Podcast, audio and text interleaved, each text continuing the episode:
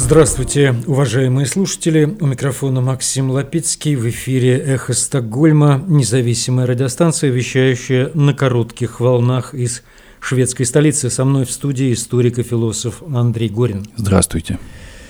Наша станция была создана в середине марта прошлого года по инициативе шведского интернет-провайдера Банхов вскоре после начала полномасштабной российской агрессии против независимой Украины. И сегодня уже 1 мая 2023 года. Полномасштабная война продолжается 431 день. В этой программе министр финансов Украины Сергей Марченко побывал в Швеции. Сказал справедливо, что Россия заплатит за реконструкцию Украины. План шведского министра по вопросам миграции Марии Мальмер-Стенегард украинских беженцев могут зарегистрировать в Швеции со всеми вытекающими для них правами и льготами. Уроки, которые Швеция может извлечь из информационной войны в Украине. Мнение аналитика Института тотальной обороны. Берлинская конференция российских оппозиционных демократических сил выработала декларацию прекращения агрессии против Украины и создания правовой, свободной, федеративной России. Диверсии в России, подрывы поездов и ЛЭП. Российские суды с рекордами по числу непубличных процессов. И у нас также сегодня стрим правозащитника Марка Фейгина, где он беседует с украинским военным экспертом и политологом Тарасом Березовцом. Стрим называется «Прилетит ли в Москву привет из Умани?». Вы слушаете «Эхо Стокгольма». Вполне разумно, что Россия платит за восстановление Украины после войны. Таково мнение министра финансов Украины Сергея Марченко, который находился с визитом в Швеции в связи со встречей министров финансов Европейского Союза, которая проходила в стокгольмском аэропорту Орландо. Справедливо, что страна, которая сделала такое с нашей страной, тоже должна за это заплатить, говорил Марченко шведскому общественному телевидению СВТ. Вопрос о восстановлении Украины после войны, о том, как эти усилия будут финансироваться, обсуждался в субботу во время встречи министров финансов Европейского Союза в Орланде под Стокгольмом. Марченко отмечает, что Украина уже начала восстановительные работы. Он говорит, что украинцы не хотят ждать в этом смысле окончания войны.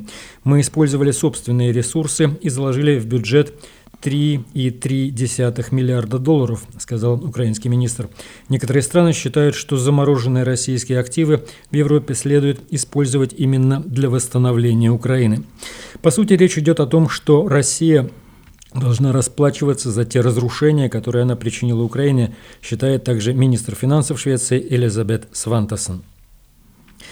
Уроки, которые Швеция может извлечь из информационной войны в Украине. Война в Украине ведется не только оружием и войсками, это еще война за описание реальности, и в этом Украина показала себя с сильной стороны. Теперь шведские эксперты хотят выяснить, чему же Швеция может научиться у мощной коммуникационной стратегии Киева. Вот что об этом говорит в интервью шведскому радио Ивар Экман, аналитик научно-исследовательского института тотальной обороны Швеции. То, что мы видим, это необычайное объединение сил. Все общество работает на то, чтобы донести информацию, и в этой связи особенно важен президент Зеленский. Он, на более, он наиболее значимый человек, который выступает перед различными политиками, парламентариями, с речами и разъяснением ситуации, и не в меньшей мере благодаря фильмам, которые выкладываются в социальных медиа и разных других платформах. Но вместе с ним с этим работает и масса гражданских организаций, волонтеров, которые активно распространяют то, что важно донести миру. И делают они это очень четко, слаженно, эффективно и качественно. Они используют все доступные каналы распространения информации. Они знают, что война – это война за выживание, что она угрожает в принципе существованию украинской нации, и объединение ради защиты страны грандиозно. Кинематографисты, знаменитости – Люди, работающие с рекламой, все в этом участвуют. И делаются документальные ленты, создается масса очень остроумных мемов в социальных сетях. И все это публикуется на различных платформах, принадлежащих, причем иногда разным институциям. Но на самом деле это все контролируется профессионалами. При этом в Украине очень живое гражданское общество. Ведутся дискуссии самого разного уровня и глубины по важнейшим проблемам общества, находящегося в военном положении. Ну, конечно, можно сказать, что политического диалога на сегодня почти нет, но большинство украинцев считают, что так и должно быть в этой ситуации. Какие же Швеция может вынести уроки из коммуникационной стратегии Украины? Об этом и говорит аналитик Института тотальной обороны Ива Рекман. Нужно действовать быстро, предвосхищать тех, кто хочет преподать ситуацию в другом свете, Делать это нужно качественно, чтобы содержание действительно распространялось и работало, чтобы не застревало в бюрократической рутине. И это то, что в Украине отработано, потому что страна уже давно, еще начиная с войны в восточной части страны в 2014 году, противостоит российской пропаганде. И это все делается активно, массово, на каком-то чутье, почти как у пчел, где пчелиная семья объединилась, чтобы выполнить единую задачу. Украинцы, возможно, не говорят всего, точно не говорят, но пытаются по возможности быть ближе всего к истине. И в этом принципиальная разница с российской пропагандой, построенной в большей мере на лжи и фейках. И в этом сила Украины, в том, что там создается запас доверия. Но в этом, конечно, и вызов, говорил Ивар Экман из Института тотальной обороны Швеции в интервью шведскому общественному радио. План министра по вопросам миграции Марии Мальмер-Стенгард. Украинских беженцев могут зарегистрировать в Швеции со всеми вытекающими правами и льготами. Беженцы, приехавшие в Швецию из Украины по директиве Европейского Союза о массовых беженцах, могут быть зарегистрированы в Швеции через два года, если эта директива будет продлена еще на один год. Об этом заявила министр миграции Швеции Мария Мальмер-Стенгард в интервью телеканалу ТВ Фюре, четвертому каналу шведского телевидения. Тогда они получат совершенно другие возможности для использования шведской системы благосостояния. Если украинские беженцы будут зарегистрированы, они получат и номер социального страхования, и более широкий доступ к шведской системе социального обеспечения. Существует нормативная база по регистрации населения, и в день регистрации люди получают совсем другие возможности для использования шведской системы благосостояния. Налоговая служба Швеции определяет, когда это должно произойти, но были сделаны заявления, указывающие на то, что это может произойти через два года пребывания в Швеции. И это в относительно короткие сроки, считает министр миграции Швеции Мария Мальмер-Стенегард. В своем последнем прогнозе шведское миграционное ведомство предполагает, что директива Европейского союза о массовой миграции, вероятно, будет продлена еще на год, до марта 2025 года. Это очень старое законодательство, и поэтому мне трудно делать какие-либо точные выводы о том, когда эти люди будут зарегистрированы в регистре народонаселения. Но такая возможность существует, если они находятся здесь в течение двух лет, и если директива о массовой миграции будет продлена на третий год. Но, как я уже сказал, в конечном итоге, но, как я уже сказала, в конечном итоге решаю этот вопрос не я, а власти и суды, говорила министр миграции Швеции Мария Мальмер-Стеннергард. Заявление это противоречит тому, что ранее говорили в шведском миграционном ведомстве и в налоговом ведомстве, а именно, что человек не может быть внесен в реестр населения, если Ему была предоставлена защита в соответствии с директивой Европейского Союза о массовых беженцах. На сегодня лица, пользующиеся временной защитой в соответствии с директивой о массовых беженцах, не числятся в регистре населения и, следовательно, не имеют права на получение номера социального страхования.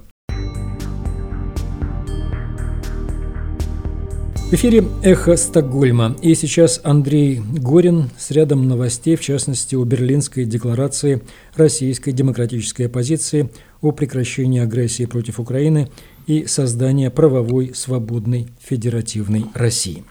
Российские оппозиционеры и активисты, покинувшие Россию, приняли новое совместное заявление. Вчера вечером, 30 апреля, 68 представителей оппозиции – публично подписали в Берлине декларацию, в которой заявили о приверженности принципиальным позициям, первым из которых является преступный характер войны Российской Федерации против Украины. Российские войска должны быть выведены со всех оккупированных территорий, должны быть восстановлены международно признанные границы, военные преступники должны быть преданы суду, а жертвам агрессии должна быть выплачена компенсация, указывается в заявлении, опубликованном сегодня, в понедельник, 1 мая.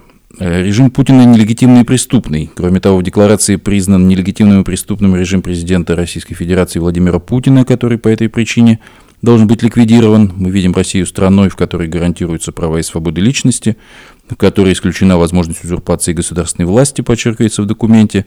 Активисты еще указывают на недопустимость имперской политики внутри страны и за ее пределами.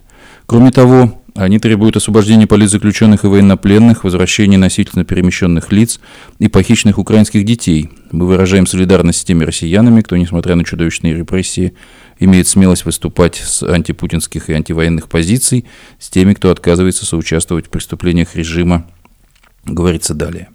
В декларации отмечается, что подписавшие ее разделяют демократические ценности и признают права и свободы человека, принципы разнообразия и равноправия, а также выступают против дискриминации. Активисты призвали россиян, граждан России присоединиться к их декларации и обязались ее поддерживать вплоть до достижения названных стратегических целей. Среди подписавших документ политики в эмиграции Михаил Ходорковский, Дмитрий Гудков, Илья Пономарев и Леонид Гозман, политологи Кирилл Рогов и Иван Преображенский, предприниматели Евгений Чичваркин и Борис Зимин – экономисты Сергей Гуреев, Андрей Ларионов, юристы Марк Фейгин, Елена Лукьянова, галерист Марат Гельман, активистки Евгения Чирикова, Анастасия Шевченко и также многие другие э, представители российских антивоенных движений в разных странах. Э, совещание оппозиционных активистов прошло по инициативе Михаила Ходорковского и некоторых других э, живущих за пределами Российской Федерации оппозиционеров. Сама декларация размещена на сайте change.org и в настоящее время собрала уже несколько тысяч подписей, сбор подписей продолжается. На международной арене э, есть и другие новости, э, касающиеся э, перспектив России и российского режима.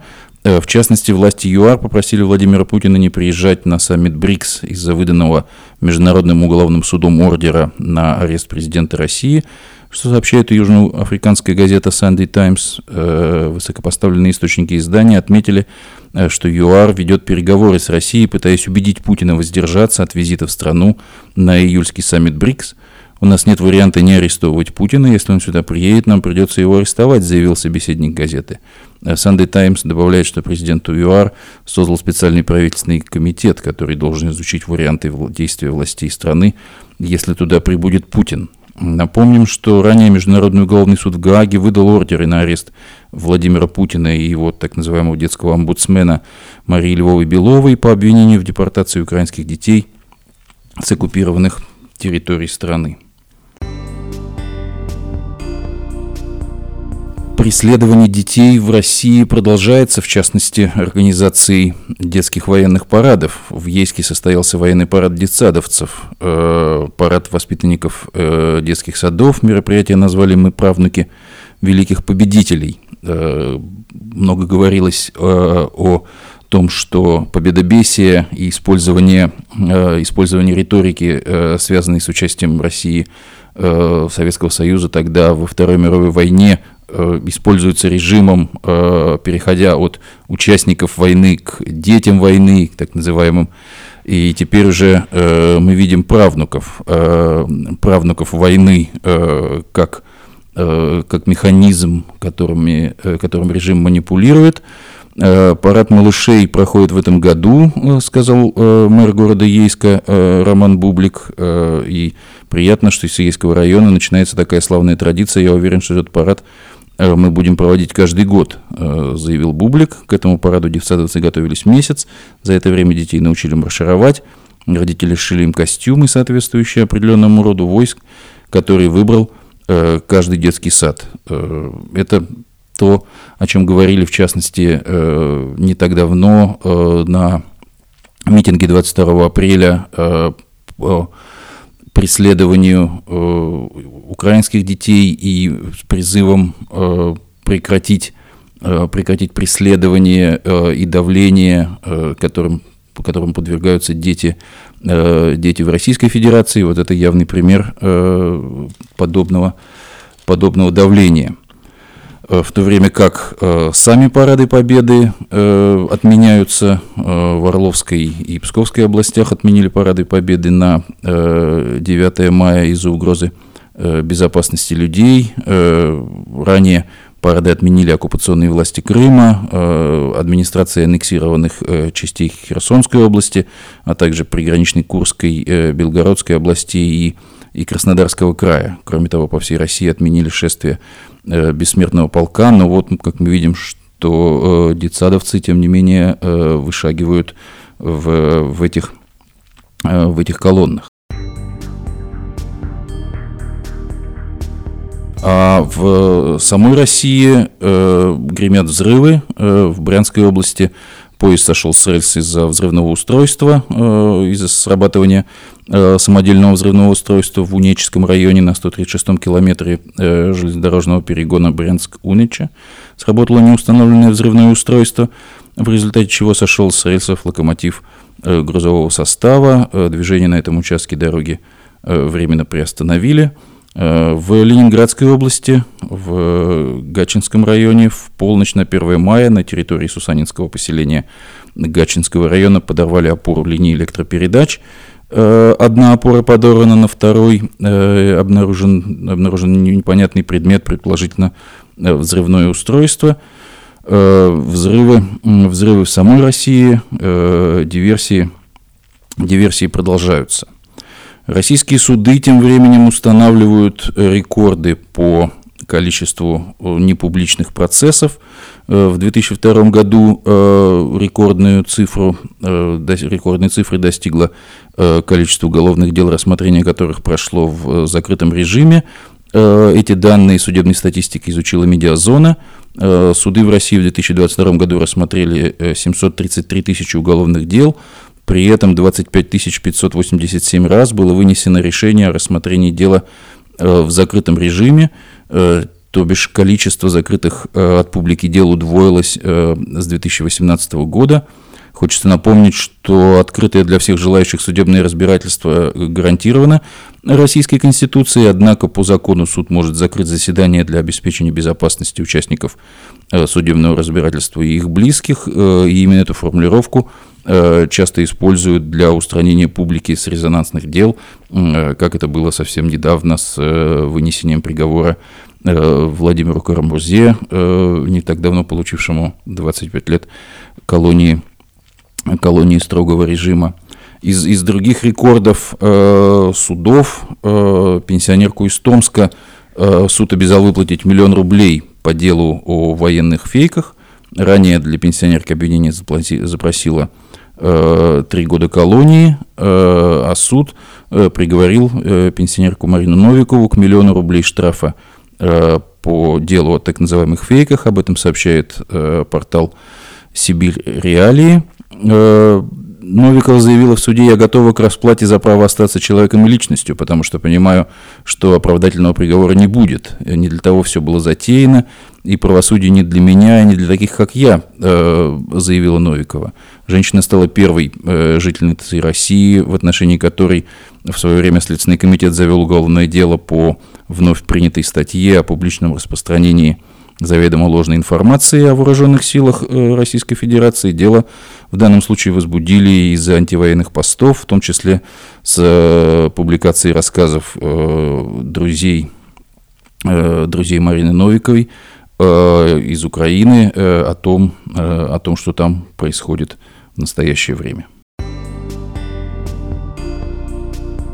В эфире «Эхо Стокгольма» мы продолжаем передачу. Напомню, что мы вещаем по вторникам и субботам на коротких волнах, диапазон 31 метра, частота 9670 килогерц в 10 часов вечера по киевскому и московскому времени. Выкладываем программы на платформах Telegram, SoundCloud, Apple Podcast и YouTube. И у нас на очереди сейчас стрим правозащитника Марка Фейгина, где он беседует с украинским военным экспертом и политологом Тарасом Березовцом. Стрим называется «Прилетит ли в Москву? Привет из Умани». Три последних эфира со знаком вопроса проводим. Часто они риторические, но действительно события последних дней с обстрелом Умани, э, Умани, наверное, или Умани. Умань, Умань, Умань. Умань все-таки. Да, я э, у евреев как часть его Умани, значит, это святое место. Ну, неважно. А, и, соответственно, э, Днепра. В Днепре погибла, по-моему, в Днепровской области, я боюсь соврать, а, молодая женщина и ее ребенок маленький. И тут погибли дети. Вот. И, собственно говоря, у меня тут небольшая дискуссия была с Алексеем Арестовичем в предыдущий день. Ну вот действительно, представьте, 9 мая. да, разговоров вокруг этого 9 мая в России предостаточно. Э, также их предостаточно в контексте того, что Украина собирается использовать это так называемое празднество для того, чтобы, ну, соответственно, нанести удары по территории Российской Федерации. Ну, а как? Вы убиваете детей здесь, а там как это? Причем, понимаешь, почему этот вопрос возник? Потому что а, озвучено было в американской прессе, что якобы еще на 24 февраля, в годовщину начала войны, вроде как, Вашингтон-Пост это опубликовал, американские власти – просили, в свою очередь, э, Киев не наносить ударов именно в годовщину. Правда, неправда, сложно сказать. Э, Блинкин отказался это комментировать. Вот, и, соответственно, возникает вопрос, а вот 9 мая вот после того, что было, получается, в одни ворота игра опять. Да? То есть можно убить там 20, почти 3 человека, поправьте меня, по-моему, на сегодняшнюю минуту 23 человека. Сейчас мы, кстати, выведем на картинку с детьми погибшими. В Умане сейчас она на экране появится, ты не увидишь, но это просто детишки. Вот, а сейчас Костя поставит эту картинку. Вот, а, соответственно, вопрос очень э, банально звучит, собственно говоря. А как это вообще вот так это? Потому что, ну, тут совсем маленькие дети есть. Вот мальчик в бабочке, девочка в очках, сколько ей там, не знаю, может, год три, четыре, не знаю. И получается, что есть какие-то соображения, по которым ответных ударов наносить нельзя. Но они большие политические соображения. Москва чего боится? Путин боится только одного единственного. Ну, насрать, сколько погибнет там э, в, э, в, на параде, гостей. Ну, там бессмертного полка, говорят, не будет. Главное, что ему надо выступать. Это для него очень важно. На Красной площади он в прошлом году выступал, до этого выступал 9 мая с какими-то там, так сказать, поздравлениями или политическими речами, и тут тебе дрон прилетает. Вот на твой взгляд вообще вопрос в контексте самого 9 мая, такое возможно или нет, что прямо в Путина, прямо рядом с мавзолеем на трибуну прилетит дрон. А второй вопрос, а вообще насколько уместно говорить о том, что вот месть на войне и насколько уместно, так сказать, исходить именно из этого, не из холодного соображения, а какой-то нам пользу принесет или вред. А вот именно из-за того, что, ну как, вам, нам, вот, э, чтобы вы понимали, что война, она везде. Она не только в Умане или в Киеве, в Днепре или в Бахмуте, она вообще везде, она и в Москве, она и в Белгороде, она где угодно. То есть, потому что это война. Вы ее затеяли, вы должны принимать правила игры. Что ты об этом обо всем думаешь? Ну, я хочу начать, в принципе, с исторического параллели. Вот отвечая на твой вопрос, допустима ли месть на войне, а я считаю, она не только допустима, она э, должна быть. Поскольку, да. если мы говорим о том, что если противник э, нападает на тебя без объявления войны, если он убивает гражданских, если он совершает акты геноцида, э, возмездие в данном случае, оно абсолютно уместно и приемлемо. И я вам даже настаиваю на этом слове, оно жизненно необходимо. Поскольку если нация борется, а в данном случае украинская нация борется за свое существование, идет попытка геноцида украинского народа, мы имеем полное право э, действовать абсолютно симметрично, как любят заявлять в Кремле. Напомню только известный факт. Э, после нападения на Перл-Харбор, японской империи, не спровоцированного, не объявленного, не было объявлено официальное состояние войны, американцы провели так называемый рейд Дулитла, э, когда он, он описан в одноименном американском э, значит, фильме с участием Бена Аффлека, который так называется. Да, вот этот самый рейд Дулитла, когда была проведена, по сути, суицидальная атака, то есть у них не было возможности запаса топлива вернуться назад на авианосец, но тем не менее они тайно, скрытно подошли к японским островам и бомбили японские острова, включая Токио. Это имело огромный ошеломляющий эффект для тогдашнего японского общества, которое тогдашние пропагандисты, помнишь фразу «ни одна бомба, мой фюрер, не упадет на рейд». Вот так. Э, для них это имело такой же эффект. Большинство участников этого рейда погибло, они стали героями Америки, были награждены высшими наградами посмертно. И это было важно с точки зрения возмездия, показать противнику, что никто не может чувствовать себя неуязвимым. Поскольку Путину его приближенные, Шойгу, Суровикин, значит, там прочее, тоже рассказывают, что наш фюрер, э, ни одна бомба не упадет рядом с вами, Вот э, любая попытка уничтожения Путина, она абсолютно уместна. Я бы сказал, даже не попытка, а уничтожение. Да надо просто попытаться его уничтожить. Я всегда говорил, что одна из целей этой войны для Украины это уничтожение лично фюрера э, нынешнего российского рейха Владимира Путина. Это одна из целей войны. Не просто выиграть войну, не просто наказать, найти военных преступников, а уничтожить этих военных преступников, главное из которых Владимир Путин. Он цель номер один, это безусловно, как Бен Ладен. Американцы, вот еще пример, тоже тебе возмездие. Американцы начали целую войну, развязали. Абсолютно справедливую, которая была поддержана абсолютным большинством американцев. Не всеми союзниками, но большинством союзников была поддержана война. Э, тогда начатая в Ираке, позже продолженная в Афганистане. Они его таки грохнули в конечном итоге. Они его нашли. Сколько он не прятался по убежищам, они его нашли, они его грохнули. А другого террориста Хусейна просто вздернули. Вот и все. Вот тебе ответ на твой вопрос. Ну да, тут можно добавить, э, между прочим, когда была сброшена атомная бомба на Хиросиму и Нагасаки, прежде всего на Хиросиму, прямо скажем, э, а, это потом уже все это оценивалось как ну, чудовищная катастрофа для человечества, не для американцев и японцев, а прежде всего для человечества, потому что впервые непосредственно применена она была в ходе военных действий. Но тогда, вот я вот специально изучал американскую прессу, этот шаг приветствовался, не было голосов, да, никому в голову не приходило там а, Эйзенхауэру сказать, а зачем вы это сделали. Потому что все помнили о Перл-Харборе, помнили о солдатах погибших в войне американских и говорили, что да, так и надо, а как вы себе это представляете. И просто вот э, мы почему это все еще обсуждаем? Потому что повторяется раз за разом ощущение то ли безопасности, то ли какого-то инфантилизма российского населения, которое продолжает пребывать в состоянии, что ну, на, на, на нас-то это не упадет к нам это не прилетит. Вот смотри, вот сейчас э, новый аспект, связанный с этим, это э, значит сам президент Зеленский, Владимир Александрович Зеленский заявил о том, что э, контрнаступление будет, и, так сказать, он не говорит, что конкретно это будет ударом контрнаступления, но Крым.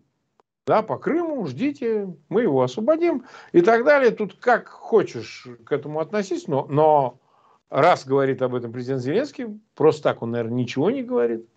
Может, он отвлекающие какие-то слова говорит, может, провоцирующие, но неважно.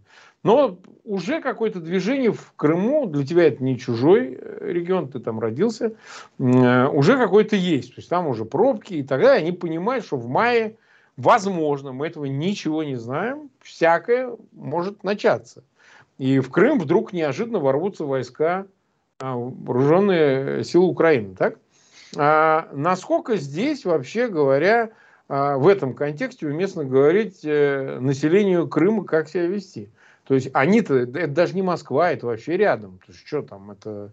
Почему это ощущение, что на них не посыпятся ракеты и бомбы? Вот буквально сейчас нефтебазу сожгли, вроде никто не погиб, который удар был со стороны ВСУ. Как здесь э, оценивать вот для этих людей? Там ведь очень много бывших граждан Украины.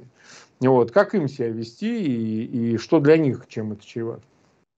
Ну, во-первых, возможность захода украинской армии на территорию полуострова, а, она не просто возможна, она а, абсолютно реально именно так и произойдет. Либо в результате нынешнего наступления, а я не исключаю, что нынешнее наступление может развиваться достаточно успешно для того, чтобы подразделения украинской армии вышли сначала на административной границе Автономной Республики Крым, а затем и пересекли уже эту условную границу и зашли уже на украинский полуостров.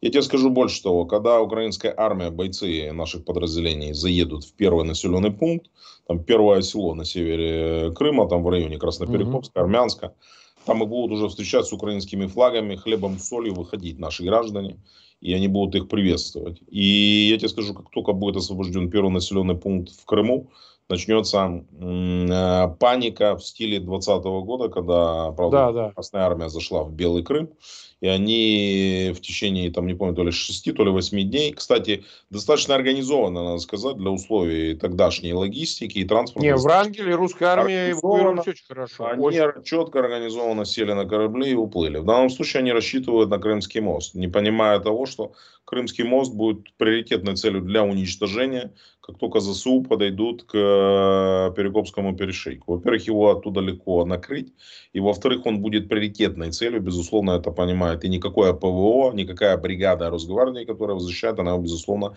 закрыть не может. Во-первых, что произошло в Севастополе? В Севастополе, даже по утверждениям наших противников, Э, залетела беспрепятственно до Севастополя, добралась 6 беспилотников, что само по себе беспрецедентно. А почему они добрались, кстати? Что бригада э, ПВО, которая стояла в одном километре от этого нефтехранилища, была снята и переброшена на север, на фронт ее там нет. То есть ее никто не прикрывал. Это э, как раз таки. Э, и то, что эта нефтебаза находилась там порядка там, 15 километров от э, центра Севастополя, совершенно свободно туда залетели 6 беспилотников. 4, они утверждают, утверждают они сбили там частично рэбами посадили, два долетело. Два долетело, уничтожило, полностью уничтожены резервные нефтехранилища всего Черноморского флота. Того, который долгое время наносил удары по всей территории Украины, убивая гражданских, детей, женщин, ониксами и калибрами. То есть сейчас нет уже резервного хранилища у Черноморского флота. Только первая цель.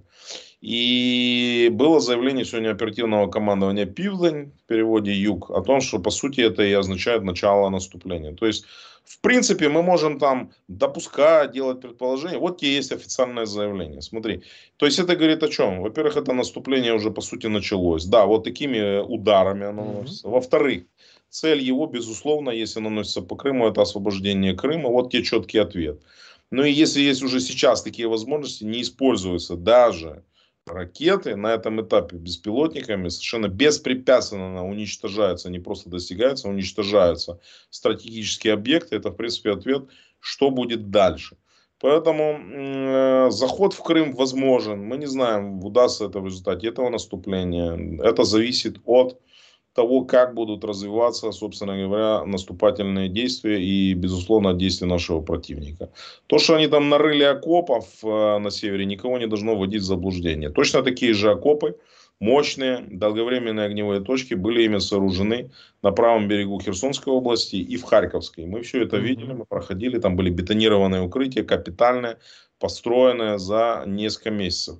Поэтому все это преодолевается. Есть сейчас машины, которые передала Германия, которая машины разминирования в ходе боевых действий. То есть она просто заходит, ну это как еще старая там разработка, принцип, там крутится просто вот такой барабан, который уничтожает мины. Более того, есть немецкая машина инженерная, которая уничтожает, разбрасывает эти так называемые тетрайдеры, более известные как зубы дракона.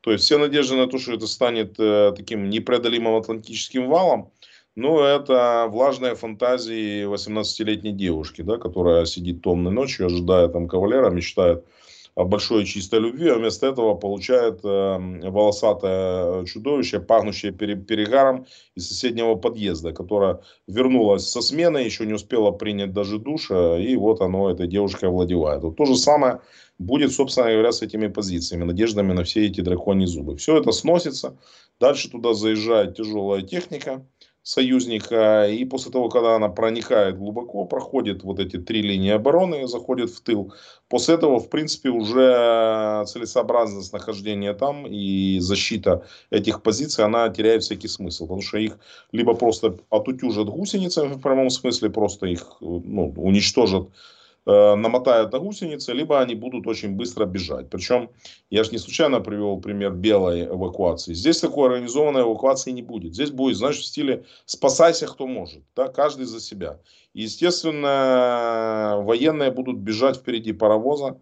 И гражданским, и представителям оккупационных администраций надо уже призадуматься о том, и стоит ли покинуть территорию Крыма уже сейчас, поскольку это самое наступление, господин Пригожин, а мы знаем, это же известный человек, авторитетный, да, да, да. есть информация, врать он не может, он сказал, что это наступление начнется в период не позднее 15 э, мая. Соответственно, сегодня у нас последний день, как ты сказал, э, апреля, вот в течение да. недели это все начнется. Так, нас смотрит 51 э, с лишним тысяч и 13,5 тысяч поставили лайки. Я благодарю всех, кто к нам в этот воскресный эфир присоединился. Спасибо, что вы смотрите. Нам очень важно, чтобы ссылки на этот эфир вы размещали в своих аккаунтах в социальных сетях, группах. Обязательно ставьте лайки. Они помогают попадать в рекомендованную. Так работают алгоритмы. Не мы, а алгоритмы YouTube. Ну и, конечно же, подписывайтесь на канал Фейгин Live и на канал Тараса Березовца в описании к этому видео по имени Тарас Березовец. Вы можете пройти, нажать и пройти туда и уже там подписаться, поставить колокольчик для получения информации о новых видео. А вот смотри, ты раз затронул Пригожина, будет разумно и сейчас об этом тоже поговорить. Он последние дни сделал прямо-таки серию, я бы сказал, э, заявлений, э, которые одно хлеще другого. Началось вообще, конечно, издалека все, когда там история с сыном Пескова, потом, значит, э, добавлением про рублевских детей, если ты видел это видео, что ваши да. дети в дерьмище, туда-сюда, туда-сюда. Потом пошло, что и как бы, да, может израсходоваться весь Вагнер, потому что, что же, мы не получаем снарядный голод, мы зеков уже не берем. Потом, значит, были какие-то последние заявления о взятии там, большей части Бахмута, ну, скорее может это и так, почему нет. Значит, оставшиеся там то ли 2, то ли 3 километра квадратных, которые занимают части ВСУ, не вижу никакой трагедии, но ладно, вот он так сказал. А правда это неправда, поди разбери. Но это не важно на самом деле, потому что он может сказать, что он к Киеву приближается. Какая разница? Для нас не это имеет значения. Но вот дальше последовало такое, что вот да, как ты правильно говоришь, сначала он говорил 2 мая, к 2 мая все подсохнет идут дожди, все подсохнет. ВСУ готово, мы наблюдаем, мы считываем информацию, мы там получаем оперативно, или там разведка и так далее.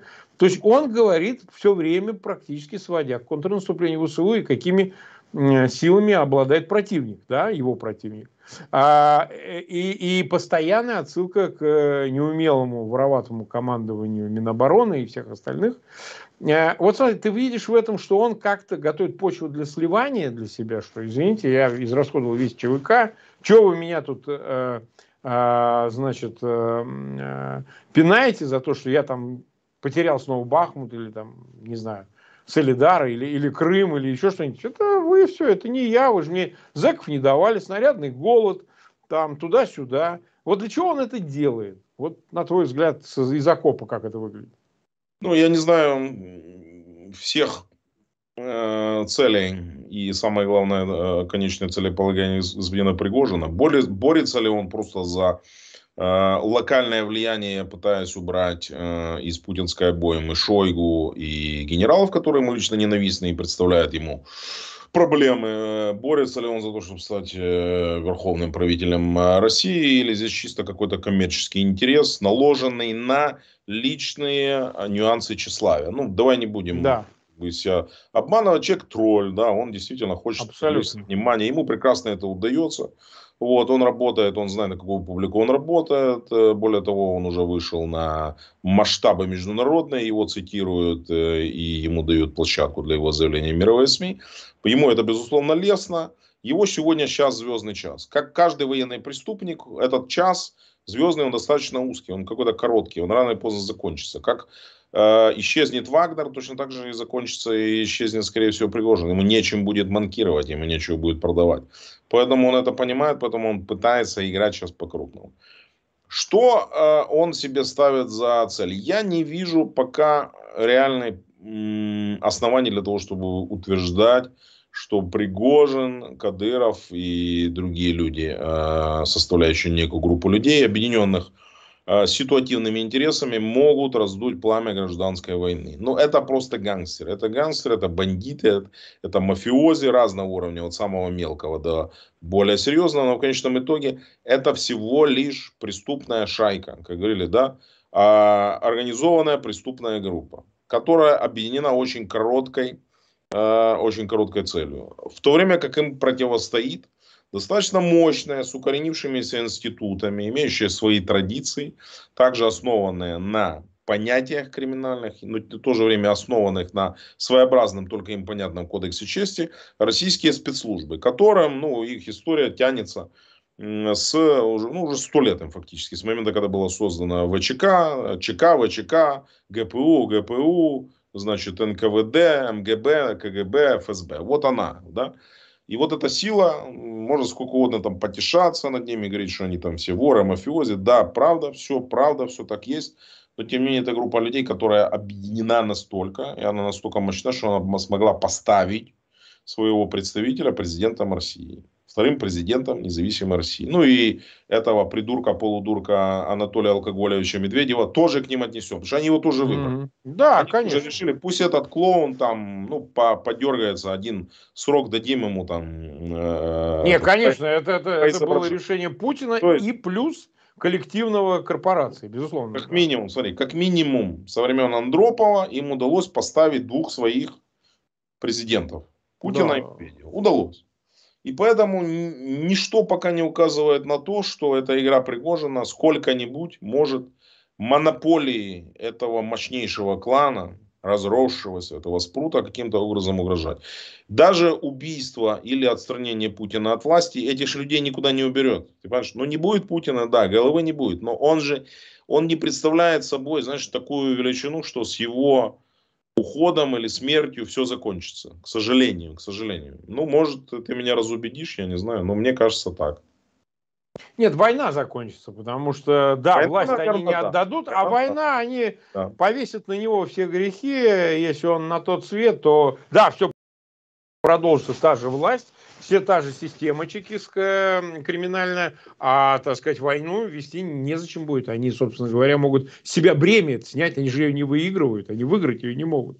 И поэтому как бы избавление от Путина – это избавление от бремени войны. А власть они не отдадут. Для того, чтобы власть потерять, там должны произойти совершенно другие процессы. Помимо отстранения Путина и помимо поражения в войне, там должны еще некоторая комбинация событий. Запад должен изменить отношения, и Украина поставить более далеко идущие цели. И внутри России должно возникнуть э, раскол самих элит и возникновение такого уже радикального подполья, которое сможет дезорганизовать и ввергнуть в хаос всю страну. И тогда, да, в этих условиях там могут начаться какие-то процессы и внутренние в сочетании с внешними. Вот так. Нас уже 63 тысячи смотрят, несмотря на воскресенье, и больше 18 тысяч поставили лайки, а мы продолжаем. Мы в эфире около 20, да, 23 минуты, так что у нас еще время есть.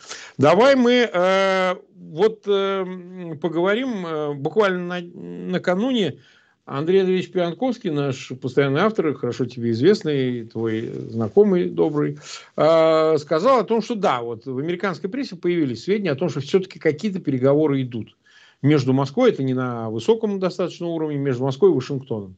И, видимо, это по обращению именно Москвы, что, мол, давайте как-то найдем а, способы соприкосновения для того, чтобы подготовить почву возможную для, для каких-то решений. Вот.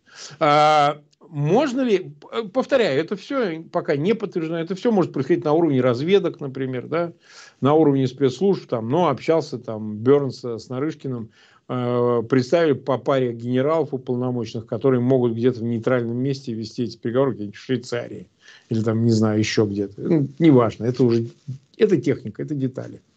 Но значит ли это, что, на твой взгляд, оттуда, там, где ты находишься, что э, на них произвело вот впечатление все, что предшествует этому контрнаступлению? То есть оно еще не началось, а психологически уже давят, уже дезорганизуют, деморализуют. А непонятно, что действительно, но у них же есть информация, что есть э, в руках у ВСУ, что им уже поставлено в виде бронетехники, танков, ракет, э, снарядов, там, так далее, так далее, обучение солдат, офицеров. Э, думаешь ли ты, что это прямое следствие еще не начавшегося контрнаступления? Некая попятная для Москвы попытка вот отыграть как-то давайте какую-то территорию уступим, но что-то оставьте нам. Ну, мы не знаем предмет переговоров.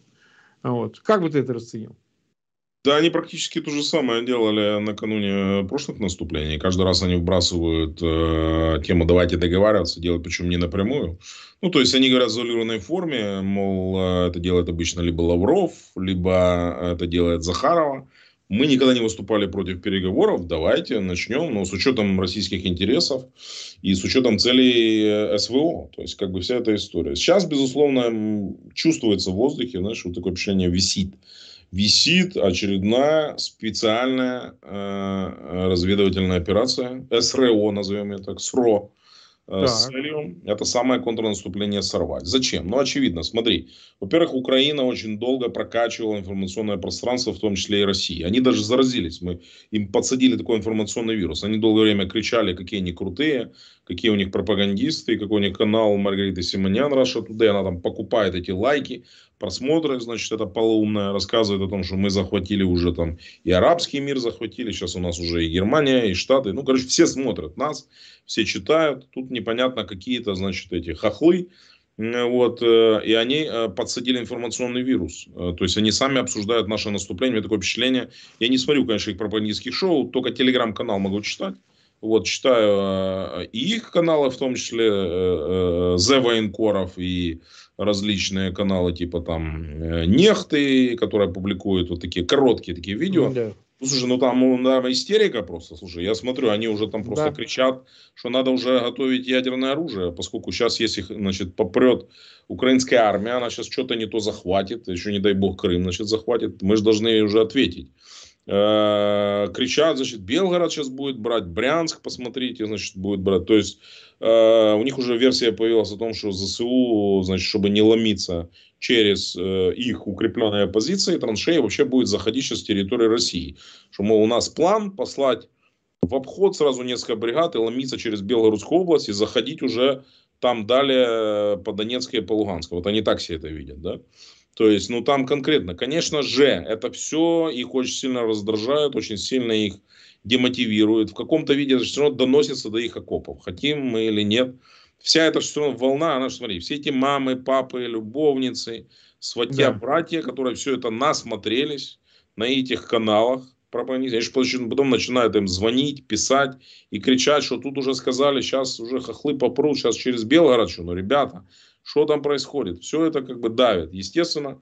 И поэтому они, конечно, его пытаются сорвать, если уже так, э, уже э, уйти от всех этих метафор и эпитетов, да, будут пытаться сорвать. Как они это будут делать, я не знаю, честно. Я не, врать не буду. Я не стою за, со свечкой над э, там, Си, Си Цзиньпином или Путиным.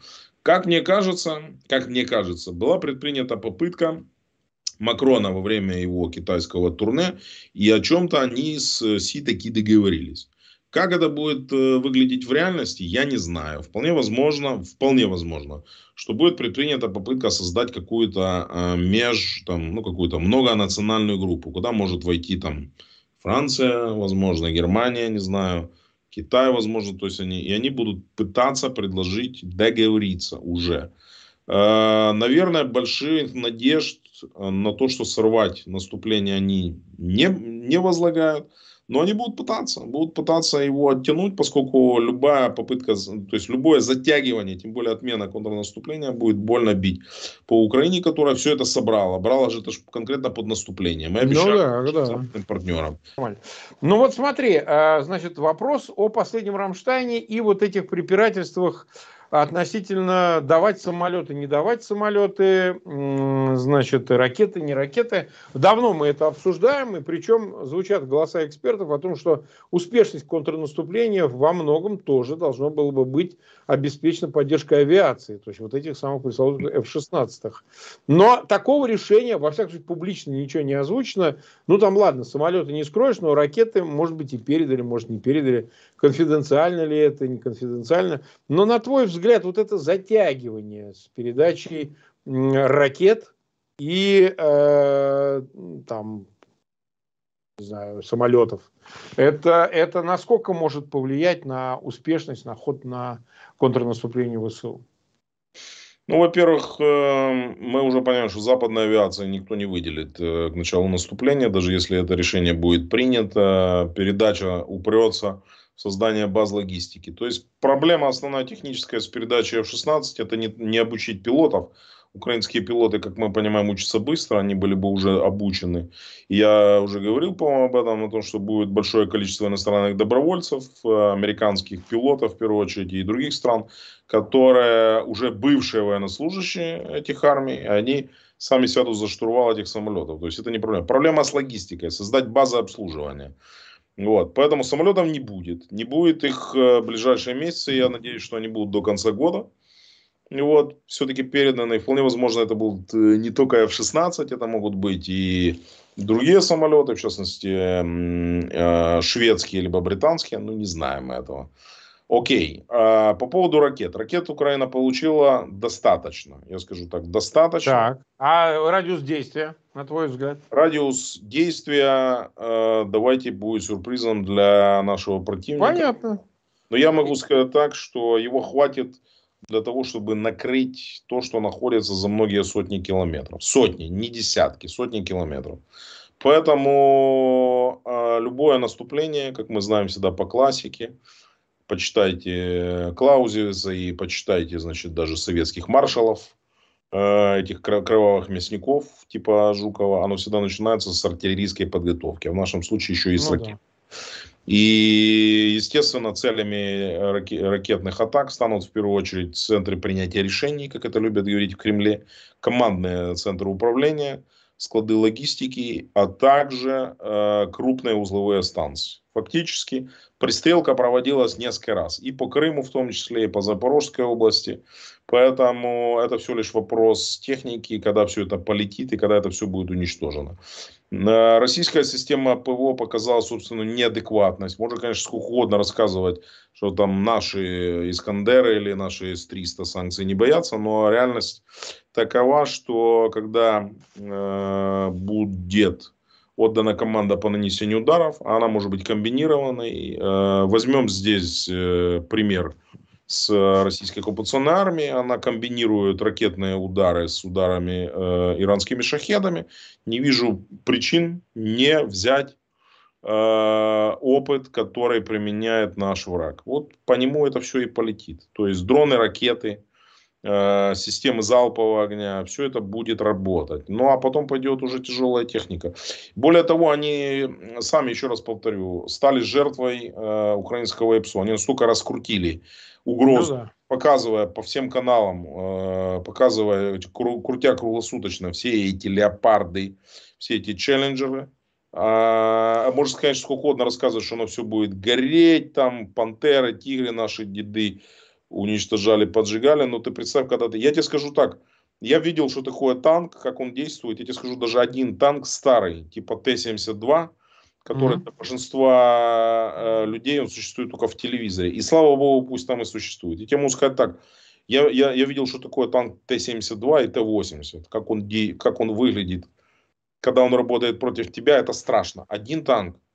А когда эти танки будут не выпущены 40-50 лет назад, а это будут современные западные танки, защищенные динамические, имеющие динамические системы защиты, и пушка которых работает в отличие от российского на расстоянии 7 километров, то есть лучший российский танк Т-90 работает на 5 километров, эти да, работают на 7. Так. То ты даже не увидишь и не услышишь. Когда летит танковый снаряд, я, я скажу, ты его не слышишь. В отличие от мины, ты не слышишь. Он просто когда взрывается, когда идет приход. А мы слышали приходы, вот когда мы были э, как раз в районе Бахмута, когда танчик начал лупашить. Ты не слышишь, ты только видишь приход и результат. И вот ты охреневаешь от этого. Поэтому, когда вот это все поедет, начнет стрелять, еще раз повторю, нельзя недооценивать психологического эффекта. А он будет ужасающий, поверь мне. Это был стрим Марка Фейгина с украинским политологом Тарасом Березовцом. Напомню, что мы в эфире по вторникам и субботам на коротких волнах, диапазон 31 метра, частота 9670 кГц в 10 вечера по Киеву и в 10 же часов по московскому времени. Выкладываем программы на платформах Telegram, SoundCloud, Apple Podcast и YouTube. И под финал нашей программы Андрей Горин читает выдержки из статьи Григория Амнуэля «23 ступени вниз» о падении России к серости в ходе путинского правления. И еще Андрей сделает небольшое объявление – 23 ступени вниз, э, о падении, краткая история падения к серости через взгляд на отношение к культуре, э, статья, которая была опубликована 17 э, апреля на портале kasparov.ru. Мы всех приглашаем к внимательному ее слушанию, чтению и обсуждению высказанных в ней соображений. Пятая ступень – Брежневская. Долгая – вместившая в себя Прагу 68-го, Кабул 79-го. Бесконечная борьба за мир, или точнее за завоевание мира, ставшая вновь основной целью государства и его идеологией. Нужна ли была такая борьба миру, спрашивать никто не собирался. Как минимум молчание, как максимум поддержка покупалась коррупционным финансированием красных армий и бригад, коммунистических партий и левацких организаций, на это средств не жалели. В противовес глубинке страны, в которой, в отличие от Европы, все никак руки не доходили до того, чтобы залечить следы войны. Создавался очередной новый миф, легший на десятилетия в фундамент политики государства и общества миф о Второй мировой войне – 9 мая стало выходным днем и днем обязательных военных парадов. Началось возвращение вычеркнутого из публичной истории искусства в предшествующие времена имени тирана и его роли в войне. Разумеется, оценка советской роли была только положительной и всевозрастающей. Начался активный процесс публичного и пропагандистского осуждения государства Израиль, пошедшего не по предначертанному ему в Кремле социалистическому пути развития, прямая и закулисная поддержка арабских стран, вступавших на путь тоталитаризма, Сирия, Ирак, Ливия, Организация освобождения Палестины, привела к войне и разрыву дипломатических отношений с Израилем ввиду максимальной военной, дипломатической и пропагандистской поддержки, развязанной против Израиля арабскими странами войны. Неизбежный при этом всплеск бытового антисемитизма явился причиной новой волны массовой миграции из СССР. За это время, за время этой ступени развития советского государства, его покинуло более 350 тысяч человек, в том числе деятели культуры, спорта, образования, искусства. Уезжали те, кто понимал, что дальше погружаться в серость и обрекать своих детей и внуков на жизнь серости нельзя. Вновь, как и во времена первой ступени, регулярно стало применяться высшая мера наказания лишения советского гражданства. Чем более шатким становилось здоровье руководителя, тем более, тем более номенклатура – отдаляла его и отдалялась сама от реальной жизни в государстве. Повсеместный застой и коррупция становились символом существования. Даже подписание в Хельсинки 1 августа 1975 года соглашения по безопасности и сотрудничеству в Европе, которое должно было окончательно поставить точку в мировом порядке, возникшем после трагедии Второй мировой войны, не могло исправить положение в государстве. Раскрученный до уровня массовой истерии процесс против Солженицына после выхода исторического труда «Архипелаг ГУЛАГ» закончился лишением его советского гражданства и насильственной высылкой из страны. Почти одновременно Мстислав Ростропович и Галина Вишневская также лишаются гражданства СССР. Великий ученый гражданин, правозащитник Андрей Дмитриевич Сахаров лишен всех наград и выслан в ссылку в Горький, являвшийся закрытым для иностранцев городом под постоянный надзор КГБ. Только Академия наук СССР на тайном голосовании действительных членов Академии, несмотря на давление КГБ и ЦК КПСС, отказалась исключить его из числа действующих членов. Вмешательство во внутреннюю политику социалистических стран Восточной Европы с целью остановить там рост движений за возвращение независимости не прекращались ни на день. Преступная провокация по изменению власти под видом навязанной народу Афганистана революции перерастает в открытую войну. Кабул летят военно-транспортные самолеты со спецназом и военным контингентом. Обратно летит груз-200. Все это явилось причиной возникновения многолетней кровопролитной войны, дипломатического и международного разъединения – 104 страны проголосовали в ООН с осуждением политики СССР, 65 стран бойкотировали Олимпиаду 80 в Москве, естественно, рушились экономические и торговые связи, уровень жизни граждан в стране неукоснительно снижался, очередные великодержавные авантюры ускорили спуск страны к серости. Ступень, начавшаяся с процесса Синявского Даниэля, неукоснительно вела вниз и к концу. Государство вместе со своим лидером становилось все более дряхлым, серым, непригодным для жизни. Спасибо, Андрей. И еще объявление по поводу митинга на 9 мая, да? Антивоенный комитет Швеции Russians Against War 9 мая в 18 часов э, проведет э, акцию «Перформанс» э, на площади Свободной Украины у посольства России в Стокгольме, стремясь призвать власти Швеции и всех граждан прекратить закупку газа у путинского режима, э, ввести национальные визы для воен... антивоенных и других э, оппозиционных активистов, провести расследование и решить, лишить финансирования всех лиц э, с российским гражданством, замешанных в работе на Россотрудничество э, и другие государственные службы э, России. Но самое главное э, подчеркнуть театрализованной акцией э, то, как э, много лет Путин превращал праздник, называющийся День Победы над фашизмом в День русского реваншизма и империализма, и то, что, и то, что сегодня этот День Победы превратился в День беды. Собственно, это так и называется акция «День беды» The Disasters Day. Сегодняшняя Россия – это полутоталитарное государство, которое каждый день Э, совершает чудовищные преступления э, в Украине, э, смешивая постоянно, одновременно пытаясь называть украинское правительство нацистским и смешивая символику так называемой специальной военной операции с буквой Z, которая напоминает половину свастики. 9 мая в 18 часов мы соберемся у посольства России на площади Свободной Украины в Стокгольме – Э, куда всех и приглашаем. Да, всех приглашаем. Программа «Эхо Стокгольма» подошла к концу. Настраивайтесь на нашу волну и до встречи в эфире. Всего доброго. До свидания.